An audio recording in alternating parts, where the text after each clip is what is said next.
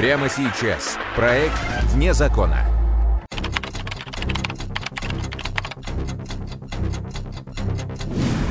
Самые громкие преступления. Самые запутанные и интересные детективные истории России. Как украсть миллионы. Он считал, что это не его работа – совершение нападений на инкассаторов. За что расстреляли прохожего. Разозлился очень я сильно на него. И как удалось поймать беспредельщиков. Как правило, преступники никогда не открывают сразу огонь на поражение. Ограбление по-петербуржски. В проекте «Вне закона».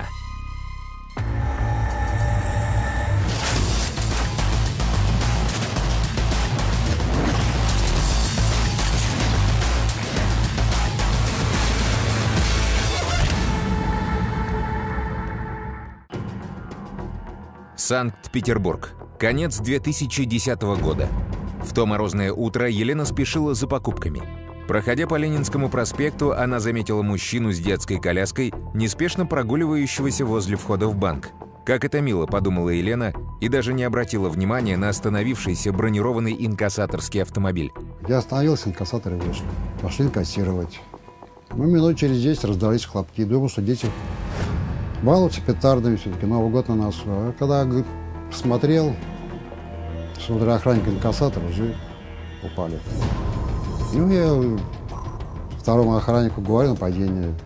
Глаза поднимаю, в нас стреляли с автомата. Ну и ПНР сказал ложись. Мы легли, разорвались очереди. Когда уже посмотрели, они уже убежали. Средь бела дня двое нападавших в упор расстреляли инкассатора и охранника. На глазах у изумленной Елены один из нападавших вытащил автомат прямо из детской коляски. Другой вел огонь из пистолета. Они шли целенаправленно убивать. Они до- добились своего. Здесь у наших сотрудников шансов не было в принципе. Из материалов уголовного дела. Преступники, вооруженные автоматом АК-47 и пистолетом ТТ, произвели в инкассатора Гордеева не менее 8 выстрелов, в том числе в жизненно важные органы, и не менее 13 выстрелов в охранника Лебедева. В результате полученных ранений инкассатор и охранник скончались на месте. Один был заядлый болельщик «Зенита», второй был заядлый рыбак. Хорошие ребята были, очень хорошие. Таких уже нет. У погибших остались семьи и дети, которые до сих пор помнят каждую минуту страшного дня. Я пришла домой, и мне сын сказал, что мне звонили с папиной работы. Оставили номер телефона, я перезвонила, и мне вот сообщили вот эту страшную новость. Сказали, что было нападение на инкассаторов на Ленинском проспекте. Вот, что напали на бригаду моего супруга. Он работал охранником. И погибли три человека. Погиб он, погиб инкассатор Гордеев Алексей и прохожий. Инкассаторы выполняли свой профессиональный долг. А прохожий Павел выполнял долг перед любимой собакой Дэном. Эта утренняя прогулка была у них любимым ритуалом. Когда мимо пробегали двое мужчин, хозяин с собакой вначале не обратили на них внимания, а в следующее мгновение, когда Павел увидел автомат, было уже поздно. Я подошла, кофе тут делала как раз. И, и к окну стояла просто, пила кофе. В этот момент смотрю, Паша гуляет со своей собакой, вот оттуда идет. И вдруг вижу, значит, два мужчины бегут. И он делает вот как бы поворот вот так вот. Они, видно, наверное, я так понимаю, сказали, повернуться обратно, что он даже это сам. Он повернулся обратно, и вы знаете, они уже проскакивают, он так берет автомат, и вот прямо так и вышли. Ду-ду-ду, ду-ду-ду-ду. Первой страшную новость узнала дочь Павла, и именно ей пришлось сообщать о случившемся маме. Приехала только на работу. Не знаю, что там такое прям произошло. Разбила две кружки и тут же пошла ему звонить. Набираю номер, берет трубку Аленка и уже в трубку кричит, что папу убили, папу убили. Следственно-оперативная группа выехала на место кровавого преступления. Ну, С первых минут поразила дикость совершенно преступления, потому что, как правило, при различных разбойных нападениях э, преступники никогда не открывают сразу огонь на поражение, да. Та дерзость и жестокость, с которой было совершено это убийство, да, говорила о том, что Люди не собирались только грабить. Они шли и грабить, и убивать. Убивать в первую очередь. Никакого смысла в этих убийствах не было. Дикая жестокость в канун Нового года взбудоражила предпраздничный город. Каждый пытался помочь и рассказать все подробности увиденного. Вырисовывалось тщательно подготовленное нападение. Один из них стоял, как бы качал коляску, внутри лежала кукла ребенка. Под куклой, как потом уже был установлен, находился автомат Калашникова. А другой преступник находился за углом и попадал в мертвую зону видеокамер, расположенных на здании банка. Добычей преступников стали 25 миллионов рублей. Довольно увесистая сумма, которая не помешала грабителям молниеносно затеряться. Преступники убежали во дворы с похищенными деньгами, после чего след их терялся, поскольку там была возможность выйти на четыре улицы различных, и куда проходил их дальнейший путь, первые, скажем так, часы после совершения преступления, восстановить не, не удалось. Преступление случилось утром во вторник на оживленной улице. Вокруг были офисы и магазины. Свидетелей достаточно много было. Э, другое дело, что э, никто подробно описать э, преступников не мог. Они были одеты, соответственно, в куртки, с шапочки, капюшоны были у них низко опущены. Полученные записи с камер наружного наблюдения ситуацию не проясняли. Картина была очевидна, как она разворачивалась, как все происходило, но тем не менее лиц, которые именно опознать могли, было немного. В первую очередь сыщики стали отрабатывать лиц, ранее причастных к подобного рода преступлениям, и тщательно проверять их алиби. Несмотря на отсутствие четкого изображения лиц преступников, оперативники со слов свидетелей составили их фотороботы. Фотороботы разослали по всем территориальным органам, по близлежащим регионам, да, созванивались с коллегами из Москвы, из других городов, чтобы понимать, где были такие же аналогичные, циничные преступления. Изучая аналогичные преступления, сыщики прорабатывали каждую деталь. Не исключали и версию о том, что к преступлению имеют отношение сотрудники банка или коллеги погибших, поскольку план у преступников был продуман до мелочей. Было понятно, что преступники знали четкое место, время преступления, когда в банк приедет инкассаторская машина. Кроме показаний свидетелей и записей с камер видеонаблюдения, на месте преступления были обнаружены гильзы от автомата Калашников и пистолета ТТ. Оружие с собой преступники забрали, и экспертиза, проведенная по стрелянным гильзам, ничего не дала, так как в последующем было установлено, что преступники никогда не использовали одно и то же оружие. Кроме гильз, на месте преступления грабители и убийцы бросили детскую коляску – показаниям свидетелей камер видеонаблюдения было видно, что преступник именно из нее достал автомат Калашникова, из которого произвел, производил выстрел в инкассаторов. Кроме того, э, в коляске была обнаружена перчатка. Была назначена экспертиза генетическая. На этой перчатке были обнаружены следы ДНК. Результаты экспертизы были готовы уже через несколько часов. Они свидетельствовали о том, что ДНК принадлежал неизвестному гражданину. В базе он не числился – Неужели это было первое преступление налетчиков и так четко спланированное? Преступление и наказание, если помните, Раскольников первый раз шел, репетировал, и он вернулся, потому что он вспомнил, что у него на голове была циммермановская шляпа, так называемая, немецкая. И он подумал про себя, вот на этом обычно преступники попадаются, именно на мелочи. Здесь, в общем-то, аналогичная ситуация оказалась. Только на этот раз немецкой шляпой оказалась детская коляска. Следствие придало большое значение обнаруженной коляске, потому что было понятно, что она где-то была приобретена, и было очень важно установить, где именно и когда, и, возможно, через коляску выйти на предполагаемых преступников. Изучением коляски занялись эксперты. И с удивлением обнаружили, что с нее срезаны все ярлыки. Представляла она из себя типичную детскую коляску, состоящую из двух частей. Это люлька и шасси. После того, как а, закончили обработку у химики по микрочастицам. Тут же подошел специалист, коллега по э, сбору генетического материала. И следующая настала очередь э, моего подразделения. Отдел Вадима Рожкова специализировался на производстве трассологических и автотехнических экспертиз. Криминалисты максимально подробно изучили необычный вещдок. Обратил на себя внимание специфический запах свежего масла – и когда как бы на пальцы взял, оно было прозрачно. То есть сразу смекнула мысль, данная коляска практически не эксплуатировалась. И как автотехник, волей-невольно сразу понял, что коляска свежая, только что куплена. Преступники специально срезали все бирки на изделии, чтобы было невозможно определить производителя и отследить места продажи. Но и здесь они допустили ошибку. Выбранная в качестве кофра для автомата люлька не была продуктом массового производства. Это была довольно редкая и дорогая модель. Было дано поручение органам, которые сопровождали, осуществляли, так сказать, оперативно-розыскную деятельность по установлению мест, где эта коляска могла продаваться. Разбившись на группы, сотрудники уголовного розыска отправились в десятки детских магазинов Петербурга, прихватив с собой фотороботы преступников. И в одном из магазинов продавщица их узнала, сказала, что да, была куплена эта коляска. У них осталась еще одна такая же, она была полностью идентична той коляске, которая была оставлена на месте совершения преступления. И также в этом магазине преступниками была куплена детская кукла. Бдительной сотруднице магазина показалась очень странной пара мужчин, долго выбиравших коляску по каким-то им одним понятным принципам. Они то наклонялись к коляске, то примеряли ее высоту. Обо всем этом продавец рассказала сыщикам.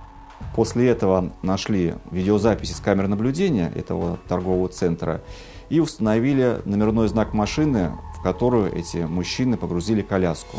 Госномер был настоящим ключом к разгадке. Вскоре установили владельца. Им оказался житель Петербурга по имени Олег. К нему выехала опергруппа. Был установлен хозяин, который был задержан буквально через час данной машины, который пояснил, что собственником является он, а продал неизвестным двум молодым людям, схожим по фотороботу на рынке энергетиков в Санкт-Петербурге. И тут в деле появилась еще одна шляпа. Преступники при всей своей подготовке и конспирации звонили продавцу с мобильного телефона. В течение последующих нескольких часов сыщики нашли того, кто купил машину у Олега. Из материалов уголовного дела. Егоров Сергей, 1970 года рождения, уроженец города Ленинграда. Образование среднеспециальное, холост, ранее не судим. Далее отработалось оперативным путем э, связи Егорова и установили э, путем прослушивания телефонных переговоров, биллингов, что наиболее часто он общается и дружит с Пономаревым. Из материалов уголовного дела. Пономарев Максим, 1975 года рождения, уроженец города Ленинграда. Образование среднее, холост, ранее не судим. За обоими подозреваемыми установили круглосуточное наблюдение. Егоров проживал на северо-западе Петербурга в квартире вместе со своей семьей. Через пару дней после Нового года он позвонил в один из петербургских автосалонов и записался на тест-драйв дорогостоящего внедорожника. Руководством главка и руководством Следственного комитета было принято решение их задержания с целью отработки на причастность к совершению данного преступления. Егоров был задержан бойцами спецназа непосредственно у входа в автосалон. В тот же день задержали и его подельника Пономарева. Он возвращался домой в компании своей подруги. У подъезда его встретили оперативники в компании СОБРа. Егоров попытался оказать небольшое сопротивление, но он был задержан сотрудниками нашего отдела вместе с сотрудниками СОБР. Элементы борьбы там некой присутствовали, но все равно вот он был задержан, помог профессионализм наших оперативных сотрудников, моих коллег и сотрудников от, отряда специального назначения. Пономарев сопротивления при задержании не оказывал. Сразу после задержания в квартирах обоих был проведен обыск. При обыске по месту жительства Пономарева обнаружено 23 миллиона с 25 миллионов похищенных денежных средств. И это, надо понимать, э, прекрасно было хорошим доказательством их причастности. Кроме того, была проведена экспертиза генетическая, которая показала, что э, след на перчатке, обнаруженные в коляске, принадлежит именно Егорову. В целях сокрытия следов преступления Егоров и Пономарев распилили автомат, из которого несколько дней назад расстреляли инкассаторов. Но и это им не помогло. Они раскидали его вдоль Приморского шоссе по Санкт-Петербургу. И потом в ходе проведения следственных действий со Следственным комитетом большую часть частей этого распиленного автомата мы нашли. Найденные фрагменты Калашникова отправили в экспертно-криминалистический центр. И экспертиза показала, что да, именно из того оружия, которое мы нашли, было произведено убийство инкассаторов Гордеева и Лебедева. Под тяжестью улик убийцы и грабители стали давать показания. Внутрь зашли переносчики денег, вот, дождались, пока они выйдут.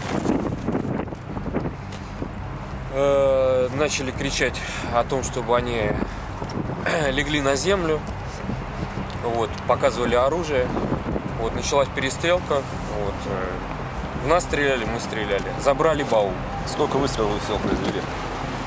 Я стрелял до тех пор, пока рамка у меня не сдвинулась. Может быть, э, заклинило, может быть, э, я отстрелял весь магазин. Лидером, безусловным, с моей точки зрения, и показанием экспертизы в данной группе, конечно, был э, Егоров. Однако первым на контакт со следствием пошел не он, а Пономарев. Пономарев даже брал на себя убийство э, вот этого случайного прохожего, хотя стрелял Егоров. Как только за угол завернули, увидели, э, стоит мужчина, ну, с собакой, видимо, там собака бегала. Вот. э, От самого угла я ему стал кричать, чтобы он отвернулся, не смотрел, там, лег, зажмурился и так далее. Кричал по ходу движения, кричал, что застрелю там, отвернись, пугал, короче, показывал ему автомат. Э, Вот. Он не реагировал, разозлился очень сильно на него. Хотел ударить его. Ударил автоматом, дуло в голову. И у меня случайный выстрел произошел. В общем, мужик упал. Были запрошено несколько уголовных дел, э, примерно за 10 лет, э, сходных, которые сходны по э, признакам совершенным преступлением. И в конечном итоге Пономарев дал показания о том, что они причастны к совершению еще трех аналогичных преступлений. Из материалов уголовного дела. 8 июля 2005 года Егоров и Пономарев в Петербурге в помещении Северо-Западной акцизной таможни и Центра по таможенному оформлению и регистрации автотранспорта совершили вооруженное нападение на осуществлявших перевозку денежных средств инкассаторов Кочуева, Крылова и сопровождавшего их охранника Иванова. При выходе из обменного пункта э, застрелили старшего бригады, который шел первым, положили на, на пол охранника и сборщика, то есть второго инкассатора. Забрали у них все оружие, забрали ценности и скрылись. По подозрению в совершении преступления задержаны двое петербуржцев. В ходе следствия выясняется, что это не единственное их преступление. Грабителей выдает почерк. Оказавшись на месте, опытные сыщики поняли – вооруженное нападение было спланировано от и до. Никаких улик на месте преступления налетчики не оставили. Я на то преступление выезжал еще сам тогда, будучи молодым сотрудником, это был 2005 год. Тогда они похитили большую сумму в иностранной валюте, а также крупную сумму в рублях. Добычей Егорова и Пономарева оказались более полутора миллиона рублей и свыше 200 тысяч долларов. Тогда, летом 2005-го, преступление так и осталось нераскрытым. Его раскрыли лишь 8 лет спустя. Тогда же грабители и убийцы предстали перед судом. Обычно, к сожалению, бывает, что когда проходит много времени, потерпевших можно понять, они стараются уже быстрее забыть. Здесь потерпевшие на протяжении всего след следствия, это жены, соответственно, убитых инкассаторов, случайного прохожего, они постоянно помогали следствию, ходили на все процессы по продлению содержания под стражей обвиняемых и в последующем ходили на все судебные процессы. Родные и близкие погибших требовали от суда назначения максимально сурового наказания – пожизненного лишения свободы. Суд проходил в тяжелой такой психологической обстановке, поскольку вдовы и дети всех убитых ими людей приходили с их портретами. Там морально было очень тяжело находиться в зале, было очень жалко смотреть на этих людей, а Егоров с Пономаревым сидели в клетке и улыбались. Преступники не раскаивались и оправдывали свои действия тем, что стреляли в профессионалов, на войне как на войне. Он считал, что это у него работа, совершение нападений на инкассаторов. Он говорит, смотрите, вот я для себя такой жизненный путь выбрал, что я буду совершать нападения, забирать деньги. Но инкассаторы, когда шли устраиваться на работу, они же тоже, видимо, с семьей советовали, что это опасно. Ну вот, то есть, как бы он даже этого не скрывал особо. Ни Пономарева, ни Егорова не трогали слезы жен и матерей погибших. Они чувствовали себя сильными и опасными. Городской суд Санкт-Петербурга признал Сергея Егорова и Максима Пономарева виновными в бандитизме, разбойных нападениях, четырех убийствах, хищении и незаконном обороте огнестрельного оружия. Суд приговорил Пономарева и Егорова к пожизненному лишению свободы с отбыванием наказания в колонии особого режима. Коллеги тоже не забывают своих друзей и не готовы простить их смерть. Вот так каждый год вот в этот день хожу на кладбище. Хотя уже прошло 9 лет. Жалко. В данный момент следователи Следственного комитета Российской Федерации ведут проверку осужденных Егорова и Пономарева на причастность к еще одной серии разбойных нападений, совершенных в Петербурге в 2002-2007 годах. Во время тех вооруженных налетов были убиты четыре человека –